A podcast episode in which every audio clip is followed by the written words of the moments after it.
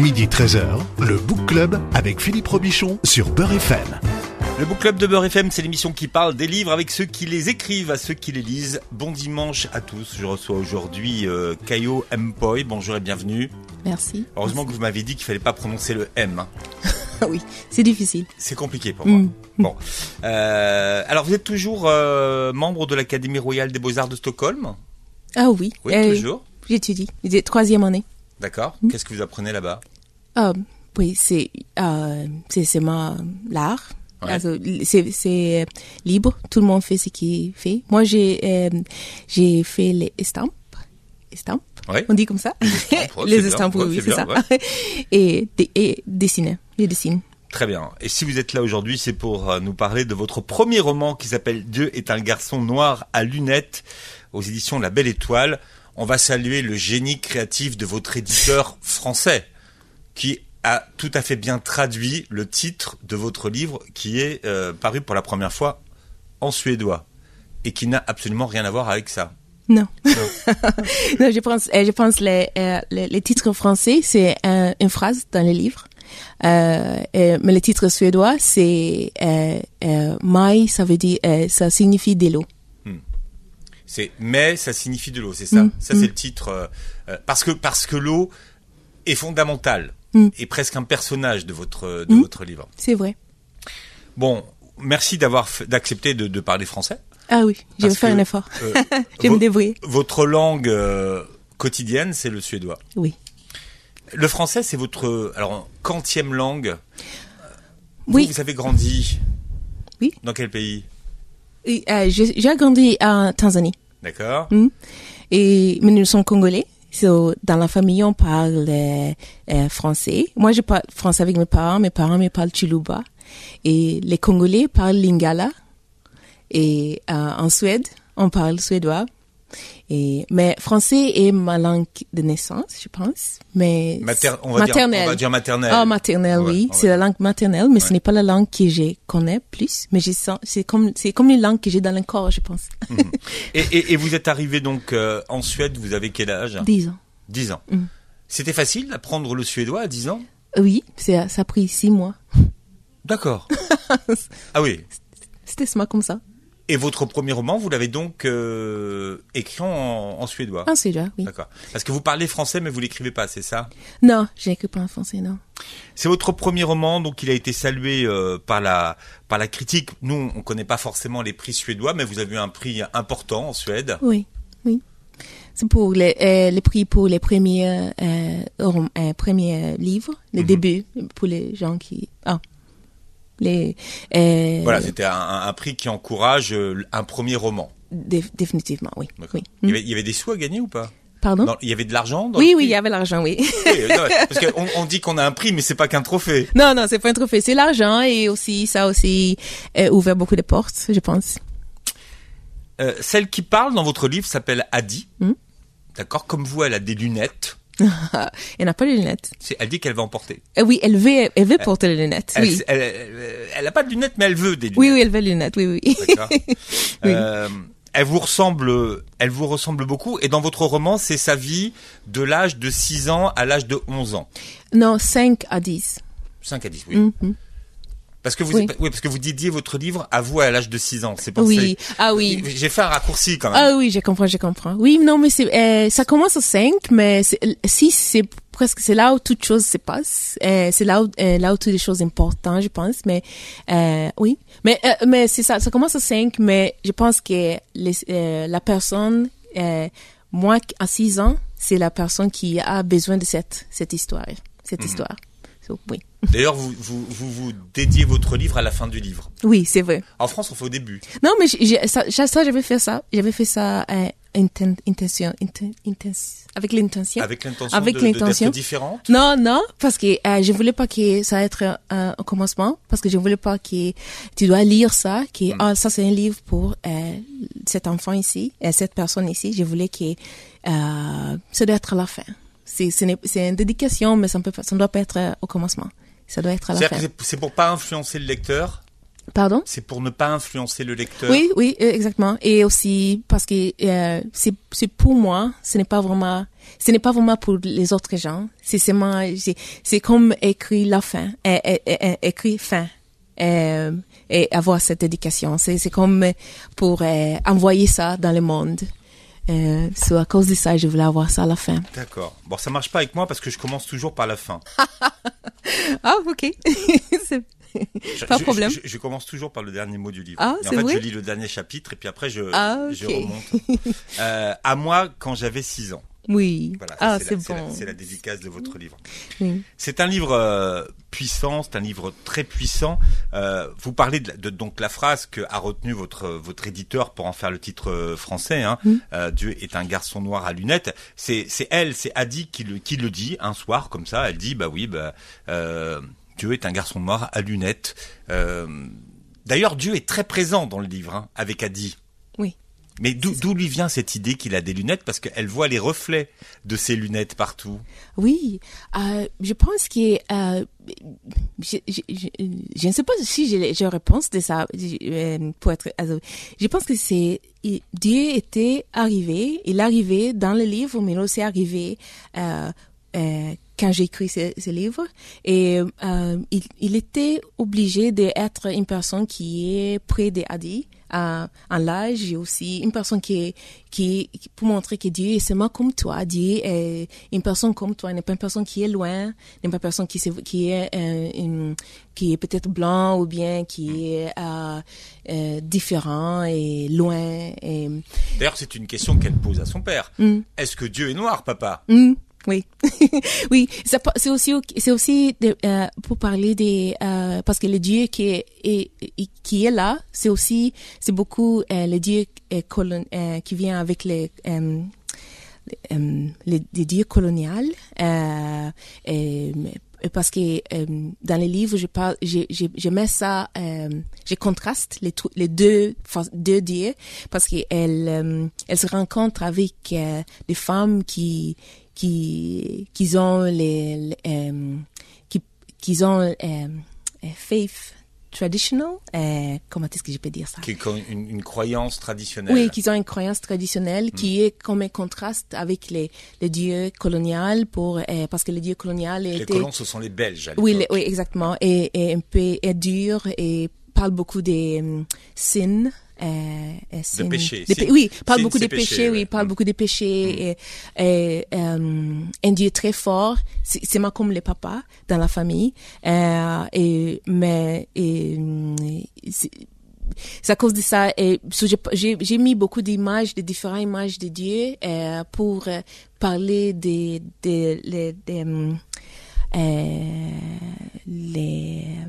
Oh. De quoi en quoi il vous aidait, ce personnage de Dieu? C'était quoi? C'était le personnage à qui la petite fille se confiait? Mmh. Oui, c'est ça. Parce que, ce qui se passe dans les livres, c'est une histoire. La mère dit toujours que on doit pas pécher parce que quand Dieu va venir, quand le monde va finir, Dieu va venir. Après tout le monde qui a fait du mal, on va les condamner. Et dans ce livre ici, le monde de Adi va ends, alors ça finit. Et là, parce que c'est qu'on a toujours dit, Adi, Dieu va venir quand le monde est fini. Dieu doit venir dans ce livre ici. So, Dieu vient, mais Dieu est l'autre chose qu'Adi a. On a dit, toute sa vie. Mm. Dieu est notre personne. Dieu devient un témoin. Witness. Un témoin oui. de ce qui se passe pour la petite fille. Oui, exactement. Et c'est exactement ce qu'elle a besoin. Parce qu'elle dit que Dieu voit tout. Dieu voit tout. Mais on change ça. Dieu voit tout, mais Dieu voit tout pour moi. Dieu voit tout parce que les choses qui se passent avec elle, c'est secret. Il n'y a pas l'autre personne qui voit, mais Dieu voit. So, elle tourne ça devient... bundsverwant. Oh, les mots, bundsverwant. Oui, mais de toute façon, c'est bien. De toute façon, on a le temps. Si on va trouver les mots. Puis sinon... un ami, ou bien, je sais pas, le bon mot pour ça. Companion. Mm. Oui. Ah, mm. compagnons de moments qui sont difficiles pour la petite fille. Oui. Ah. Dieu devient la personne qu'il a besoin, et ça montre aussi une autre façon qu'on peut approcher Dieu, et de cette façon, Adi devient une personne qui connaît plus que les parents, parce que les parents sont toujours calés, ou bien ils sont restés dans la vie coloniale, non, les résultats des colonies. Ils sont fermés dans leur tête aussi. Oui. Est-ce qu'on peut dire, si vous êtes d'accord avec ça, que les parents sont le fruit de l'éducation coloniale qu'ils ont eue, même si le père a fui quand même. Oui. Le père a fui. Hein. Alors c'est vrai que nous, de ce côté de la Méditerranée, on est plus habitué à parler de la période coloniale en Algérie, par exemple, vous voyez. Mais donc c'était la France qui avait colonisé l'Algérie. Mais là, c'est une autre colonisation dont vous nous parlez et qui a exactement les mêmes méfaits dans la tête. Oui, parce que ça fonctionne de la même façon. Et je pense qu'on peut écrire et parler de la colonisation de beaucoup de façons différentes, et parce que c'est l'oppression pour une certaine raison, mais c'est oppression. Et comme j'ai toujours parlé de ça, les livres ici, quelquefois j'explique les livres ici comme les livres, c'est une spirale d'oppression. On parle d'Adi. Adi est, on peut dire Adi est au bout, ou bien in the end, c'est au bout, au fond. Ça dépend de la suite. Ah. Elle... Si on parle en spirale, ça part comme ça. Oui, d'accord. Ici, ça continue à grandir. Après, ici, Adi est une personne, il est seulement une petite fille, mais l'oppression qui arrive à elle, c'est la même oppression, c'est la même chose qui se passe dans la famille, c'est la même chose qui se passe dans le peuple, c'est la même chose qui se passe dans la nation. Et l'oppression, ça fonctionne la même, c'est que dites-moi.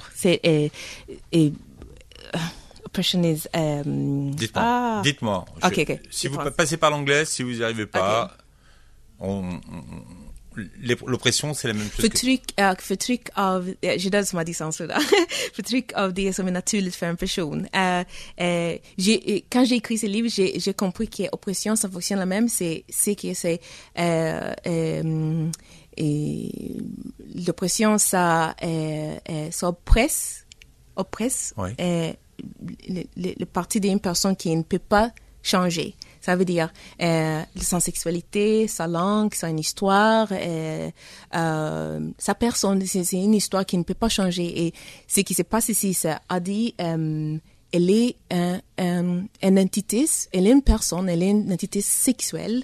Ce n'est pas d'abord évolué, mais ça va venir. Mais d'abord, depuis le commencement, on l'enseigne que son vertu, ça veut dire qu'elle doit garder ça, ne pas laisser quelqu'un tout, ne pas aller. Elle doit être innocente, elle doit être pas touchée, n'a pas être sale, mais elle a déjà, et comme elle est une personne, elle a déjà une sexualité. Ça va, c'est un enfant, mais c'est une sexualité d'un enfant. Elle est curieuse et choses. Mais depuis, elle est curieuse, par exemple, du corps des adultes. Oui, exactement. Et il y en a beaucoup. Il y en a beaucoup d'honte et il y en a beaucoup. Elle ne connaît pas les tabous finalement. Non, pas encore. Mais c'est là, l'oppression. On opprime. Comment est-ce qu'on dit, on opprime? On opprime. Ouais. Oui, on opprime. L'opprime qu'elle sent. L'oppression qu'elle sent. Ouais. L'oppression qu'elle sent. Ouais. C'est contre son corps et son sexualité. Et depuis le commencement, elle va déjà échouer. Elle va jamais être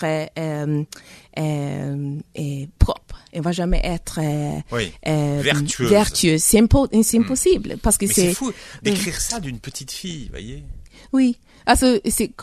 Quelle est la question? C'est-à-dire que finalement, vous écrivez ça d'une petite fille qui a 5 ou 6 ans. Oui, mais c'est là déjà, c'est ça qui est les grands problème, ou bien c'est ça qui est, parce que elle est déjà une personne, elle est curieuse après ce qui se passe dans les livres, et elle est abusée sexuellement. Oui. Et so, déjà là, elle a échoué.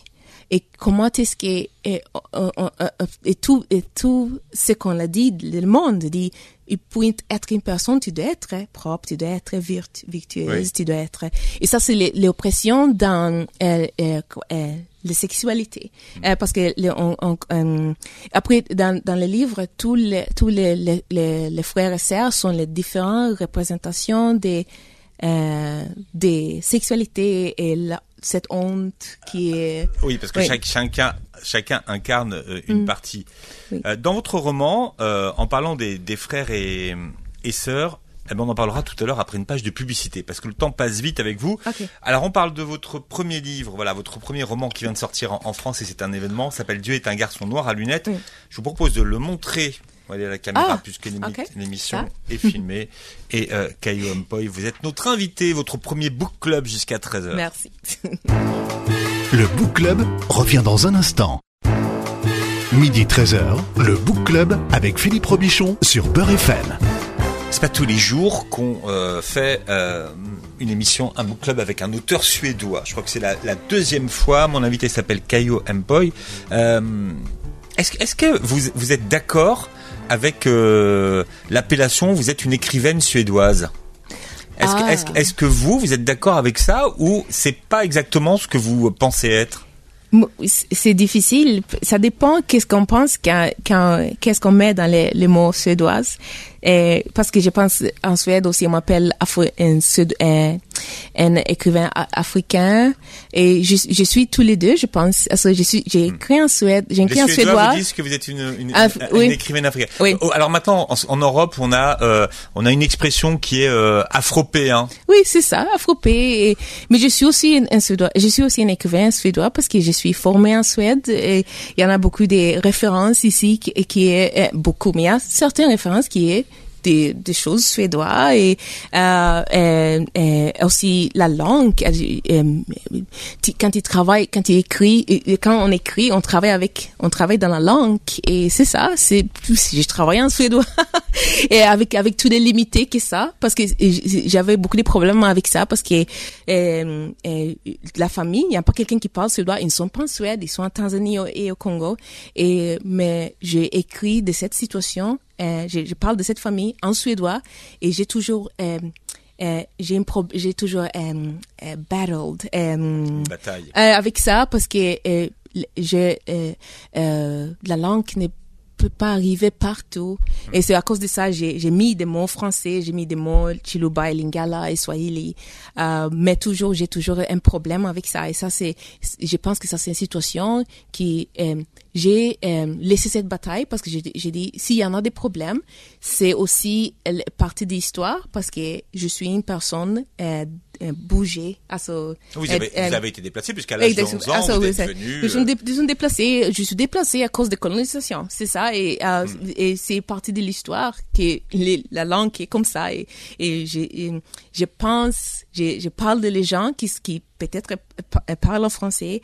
Il y en a Tshiluba qui est là, mais je peux être un artiste en suédois, et une langue que j'étudiais quand j'avais 10 ans. Ce que vous êtes aujourd'hui. Vous êtes aujourd'hui une artiste en Suède aussi. Oui, c'est ça. Et aussi, quand tu écris, tu dois... tu utilises la langue avec créativité, non? Mais parce que là, vous écrivez sur une période où votre héroïne a dit, enfin en tout cas la narratrice, elle est en Tanzanie. Donc finalement, vous parlez de sa période tanzanienne en suédois. Oui, c'est ça. Et c'est ça. La situation, c'est comme ça. Alors, avant de qu'on soit coupé par interrompu par la publicité, je disais que dans cette famille, ils sont 7 enfants. Oui. 6, enfin... Il y en a un qui est mort. Oui. Mais mais j'ai regardé sur l'arbre généalogique que vous présentez au départ. Oh mon Dieu. Et elle est toujours sur... Je t'ai compté. Chadi, elle est toujours 1, 2, 3, 4, 5, 6, 7. Donc j'ai bon. Oui, c'est vrai. C'est 7. Oui. Donc ils sont 7 enfants, mais elle parle toujours que de 3 enfants. Comme s'ils étaient que trois. Pourquoi? Oui. Qu'est-ce qu'elle a fait des autres frères et sœurs? Oui, mais je pense qu'elle c'est elle n'est pas agrandie avec eux. Ils sont comme des caractères dans l'histoire. Ils sont plus grands. Oui, ils sont plus grands. C'est ça aussi. C'est la génération d'avant. Oui, c'est ça. Après, ils sont laissés au Congo ou bien ils sont partis des projets des parents, prendre tous les enfants et les prendre en Europe. Et ils sont c'est pour Adi, ils sont loin, mais après, mais il va les rencontrer un en un. Il va les frères et sœurs deviennent comme un miroir ou bien une fenêtre pour comprendre la situation qui crée la famille. Oui. Ça, les autres sont un élément de compréhension. Oui. Alors, je le disais tout à l'heure, et vous nous disiez que le titre original de votre livre, rappelez-le nous, c'est Mai bitu de Vartan, ça veut dire Mai, le mot Mai, ça veut dire, signifie de l'eau. Et Mai, c'est le prénom de la dernière petite sœur. Oui. On est d'accord. Oui. Et dans la famille, dans cette famille, il y avait une tradition, c'est d'appeler toujours une fille Mai. Justement pour rompre quelque chose qui s'est passé avec l'arrière-grand-mère. Oui, exactement. C'est ça. Et ça, c'est une histoire qui est aussi, c'est un mythe aussi de ma famille, on avait une grand-mère, l'arrière-grand-mère, ouais, qu'on dit était morte en captivité, mais on l'avait captivée, on l'avait pris en captivité, elle était enceinte avec mon grand-père, mais la famille a seulement acheté, a sauvé le grand-père. Ouais. On a laissé pour mourir en captivité. Et on lui a coupé les mains. Non, ça, non. Si vous l'avez rajouté, non, est-ce que j'ai écrit ça? Là, est-ce que je n'avais pas les messages? Maintenant, je me souviens pas. Oh non. Oh, mais non. Et elle, ça, ce n'est. Je vais expliquer la différence, ce qui se passe dans le livre, et la vérité. Pourquoi la vérité? Oui, ce qui s'est passé dans la vérité, c'est on ne connaît pas pourquoi elle était en captivité, ou bien on m'a pas donné les réponses. Quand je demande cette question, on me donne pas les réponses.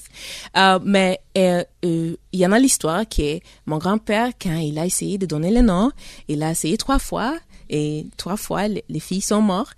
Et après, il donnait May. Et... Non, c'était l'autre nom. C'était l'autre nom. Les vrais noms. Pour les livres, c'est May. Donc, mais voilà, le vrai nom, trois fois, elles sont toutes mortes toutes les trois. Ils sont tous morts. Après, maintenant, le tour est venu chez mon père. Après, le dernier enfant, il a donné ses noms ici. Après, mais là, elle n'est pas morte. Elle a vécu. Ouais. Après, à cause de ça, on a sauvé. La arrière-grand-mère nous a pardonné.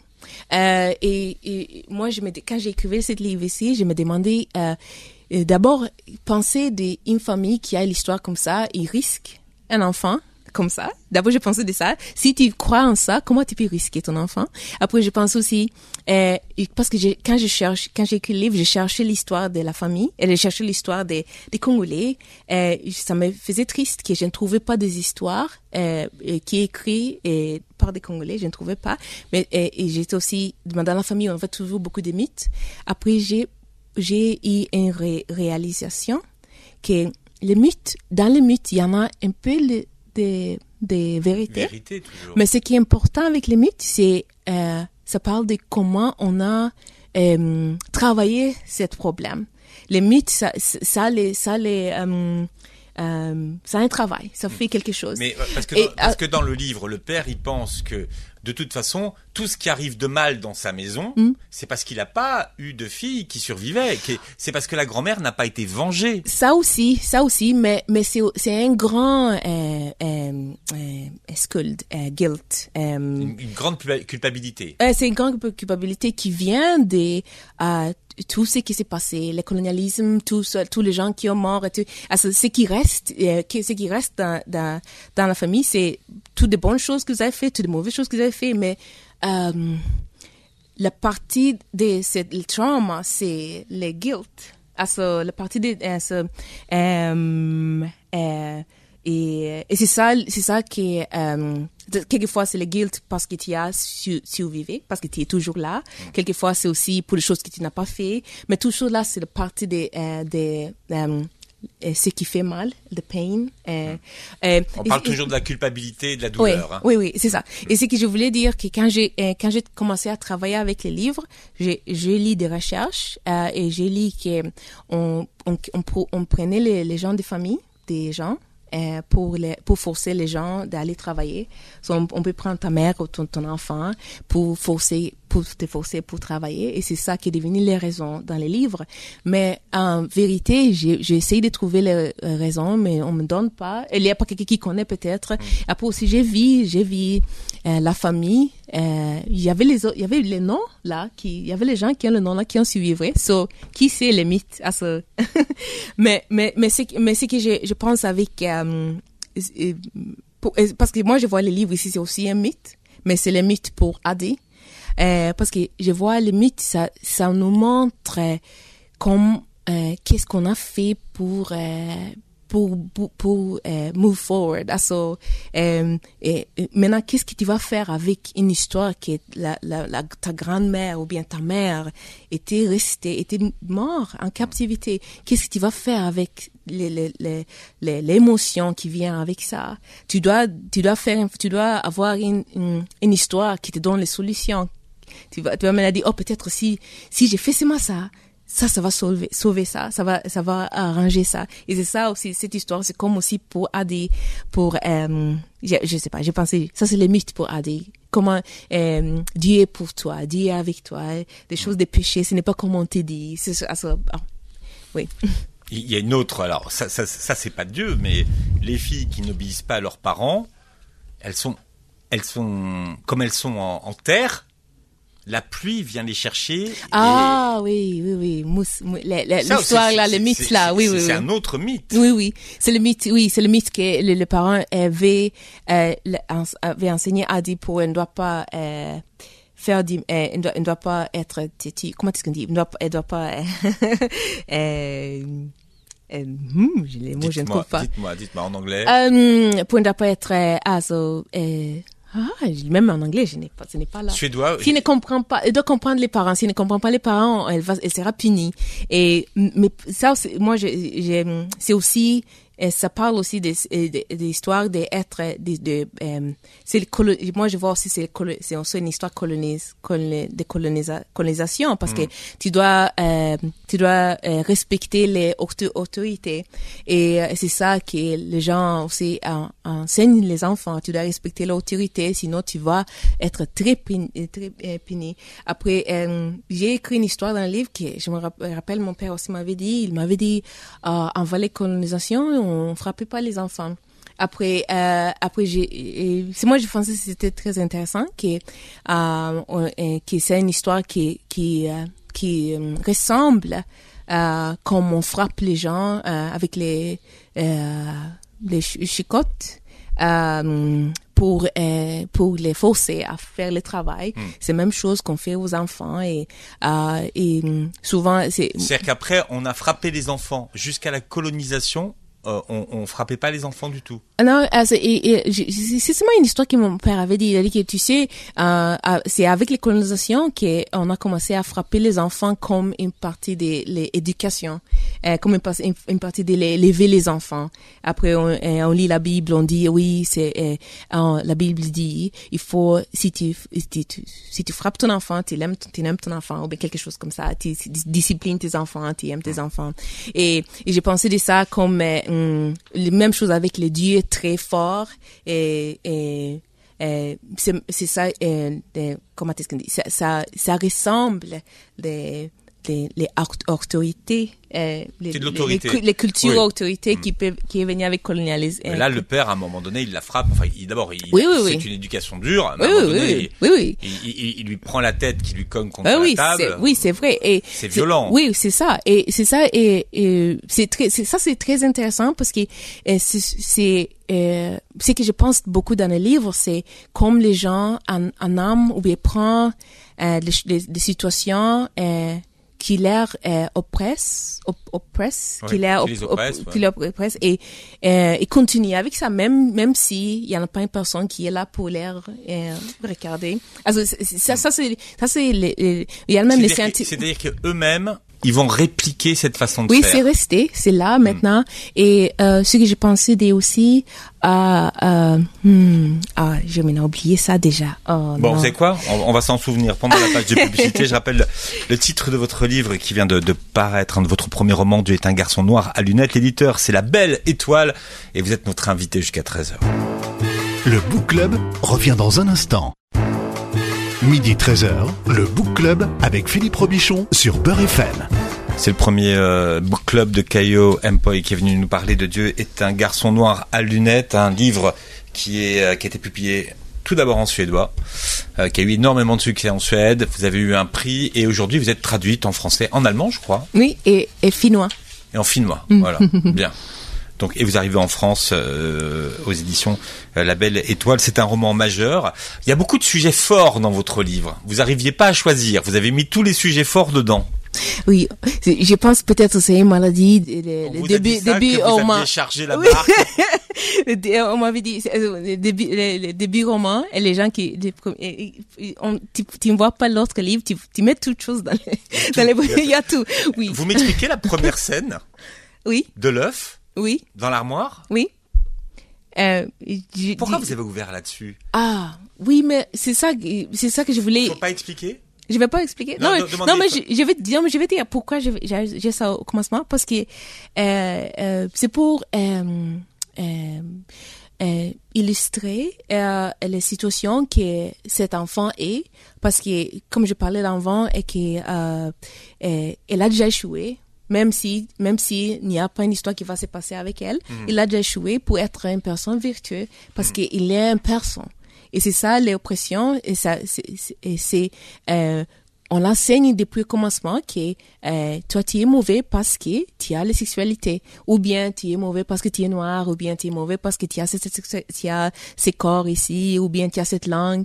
Ça veut dire que c'est à cause de ça, c'est oppression, parce que tu peux jamais quitter ça, parce que tu dois trouver, tu as la honte, parce que pour une histoire qui est naturelle pour toi, tu vas jamais laisser ça, c'est impossible.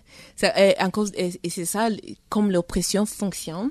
Et tu sens honte pour une histoire qui est naturelle pour toi. Vous comprenez, vous savez ça. Et c'est ça, à cause de ça, je voulais ouvrir ça pour montrer qu'Adi, il est seulement un enfant qui joue. Il est seulement un enfant qui doit avoir le droit de devenir une personne qui mais le travail des parents, c'est de protéger les enfants. Oui, mais les parents ne peuvent pas le protéger contre une histoire qui est... mais ça, ce n'est pas protection. Quand on dit « tu es sale », ce n'est pas protection. Non, mais c'est pour lui donner les clés, vous voyez, d'une certaine façon, de ce qu'elle doit faire ou pas faire. Oui. Mais le problème c'est que les parents allaient faire, à mon avis, c'était parler de faire la distinction avec ça c'est ce qui est ton corps, ça c'est ce qui est ton sexualité, et ça c'est ce qui n'est pas bien pour toi. Parce que ils ne parlaient même pas de les corps, et Adi ne voyait jamais même pas ses parents corps nus. Il y avait seulement c'est vraiment une situation ou bien très une situation très fort, très il y avait seulement la honte, la honte. Je sais pas même en français s'il y avait différence, parce qu'il y en a en Suède, il y en a skuld et skam. Skuld c'est guilt. Scam c'est shame, et shame c'est différent. C'est shame, la culpabilité et la honte. Et la honte, c'est honte. Ok. C'est la honte. La honte n'aide jamais quelqu'un, ça détruit une personne, parce que souvent la honte ça attaque à la personne. Et ce qu'Adi avait besoin, c'est toi tu as un corps et c'est naturel que tu veux des choses, mais il faut pas aller là, faut pas faire comme ça, ou bien also, mais ce qu'Adi trouve, c'est que tu vas aller en enfer si tu as ça, si tu as, et ce qu'elle trouve depuis le commencement, c'est que elle pense que, oh, moi, je peux jamais, je vais aller en enfer parce que j'ai un corps. Et c'est ça aussi que moi, je pensais beaucoup parce qu'on parlait de l'âme, on cherchait l'âme, on allait à l'intellectuel, on veut pas être dans les corps. Et je voyais aussi ça comme, c'était aussi, je faisais l'analogie que quand dans l'analogie ici, si on veut être comme civilisé et n'est pas civilisé. Civilisé, c'est les gens qui n'est pas dans les corps, ils sont intellectuels, mais les autres sont des sauvages et qui, je vois c'est ça, si on parle encore d'oppression là, c'est ça qui est dans les plus hauts niveaux pour tout le monde, que nous comme les gens, les êtres humains, on a des corps. On doit être dans un corps, mais des sociétés qu'on a et des religions qu'on a, surtout à l'Est, à l'Ouest, je ne vais pas entrer dans ça. Je dis que c'est des religions qui est venue pendant les religions qui a seulement un seul Dieu, souvent. Je connais pas, on dit monothéiste. On dit monothéiste. Oui. Et ils sont les mêmes dans les façons que le corps n'est pas... c'est une place qu'on ne veut pas être, on doit laisser. Et si moi, l'analogie ici, je mets comme ça, je vois, cette histoire, ça rentre partout. Et qui on met, ici, on met les blancs, on met les noirs. Et les noirs sont des sauvages, les blancs sont des civilisés. Après, on a l'homme est intellectuel, la femme est celui qui est chaotique, qui est dans son corps. Et après, les grands-pères, personnes et les enfants, et après aussi l'art et la mathématique. Alors, c'est les mêmes, tu vois ça, les mêmes oppressions, ça se trouve dans toutes les situations. Mais je ne suis pas une sainte, ça c'est une théorie. Je ne suis pas une sainte. Non, je ne suis pas une scientiste. Je ne suis pas j'ai compris. Une scientifique. Je ne suis pas scientifique. Je parle comme si ça c'est une théorie, mais moi je vois c'est la même chose qui se passe partout et l'oppression, ça fonctionne de la même façon et dans toutes les colonisations. Oui, c'est ça. Et les colonisations, mais ça se passe. Il y en a les raisons que les colonisations se passent. Il y a les gens qui veulent avoir moyen d'utiliser ce qui est dans les pays, la place là où les gens ici vivent. On doit trouver une façon de les relever ou bien d'utiliser ça. Et ça se passe même. Les colonisations se passent aussi. Ce n'est pas seulement quand les gens se voient différents. Ça se passe aussi en Suède, par exemple. Et les colonisations se passent aussi avec les native Swedish. Avec ceux qui sont nés en Suède. Non, native. Also, les peuples. Ah oui. C'est-à-dire que ceux qui sont nés, qui sont issus de l'immigration, mais qui sont nés en Suède. Non. Indigenous. Les indigènes. Oui, les gens indigènes de Suède. Oui, donc les natifs de Suède, les Suédois. Oui, non, ils s'appellent les Sami, les gens, et oui. il y en a les colonisations, les originaires primitifs de la Suède. Les ingénieurs de Suède. Et il y en a aussi les colonisations, là, il y en a aussi si tu lis comme on les a fait, c'est la même chose que les Blancs faisaient avec les Noirs en Afrique. Ce n'est pas seulement une question des races, c'est beaucoup aussi des questions des, ça fonctionne de la même façon et c'est pour détruire les gens qui sont en place et pour trouver une façon de les élever là où ils vivent et avoir les tillgång et pour avoir les places qu'ils ont pour parce que les resources de la place là et moi les colonisations j'ai vu ça fonctionne le même c'est ça n'est pas seulement de ça. Vous n'êtes pas une scientifique, mais vous conceptualisez ce processus. Comment est-ce que quand on a grandi en Tanzanie, on peut continuer à vivre en Suède où le climat est quand même très très différent? C'est pas. Je me demande ça aussi moi aussi chaque jour. Non mais je suis habituée et Suède et chez nous maintenant. Mais oui, quelquefois je me demande. Et ça, quand ça fait froid dans l'hiver, je vais quitter. Mais c'est tout le monde qui est là pense comme ça parce que ça fait très froid. Parce qu'il fait très froid. Oui, ça fait très froid. Oui, mais c'est aussi c'est chez nous. On parle suédois, nous tous nous sommes là. C'est ça. Et mais j'aime aussi le Canada, mais le Canada est presque le même. C'est pareil. C'est juste que l'hiver est plus long. Oui, mais c'est ça. J'aime des montagnes, j'aime. Et si tout le monde est là, quelquefois aussi, ta home, comment est-ce qu'on dit? Pas maison, mais home. Oui, là où tu vis. Là, ok. Mais le mot pour home, ce n'est pas la maison, c'est... Non, foyer. Est-ce que quelqu'un a mieux que maison? Home. Est-ce qu'on ne peut pas dire... Je ne peux pas dire que Suède est ma maison. On ne peut pas dire ça? Si. Non? On peut. Quand je dis ma maison... c'est chez moi. Mais vous pouvez dire. Oui, ok. C'est là où je vis, c'est chez moi. Ok. Ouais. C'est chez moi, mais c'est chez moi parce que les gens sont là. Les gens que j'aime sont là. C'est ça aussi. Mais je sais pas, j'aime aussi Canada, mais j'aime des montagnes et j'aime. C'est pas... Ouais, finalement, vous aimez le froid. Est-ce que vous allez continuer à écrire les histoires de Hadi? Pas Hadi. Hadi a fini son histoire. Parce qu'Adi s'était concentré à un certain problème et j'ai fini ça et le livre est fini, c'est tout. Mais l'autre livre, ça suit une personne qui peut-être qui est un peu comme Adi, mais il a les autres problèmes.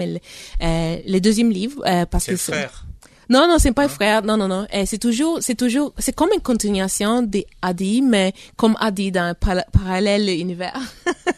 Adi, les frères et sœurs sont différents et peut-être les papa et maman sont un peu les mêmes, mais ils sont aussi différents.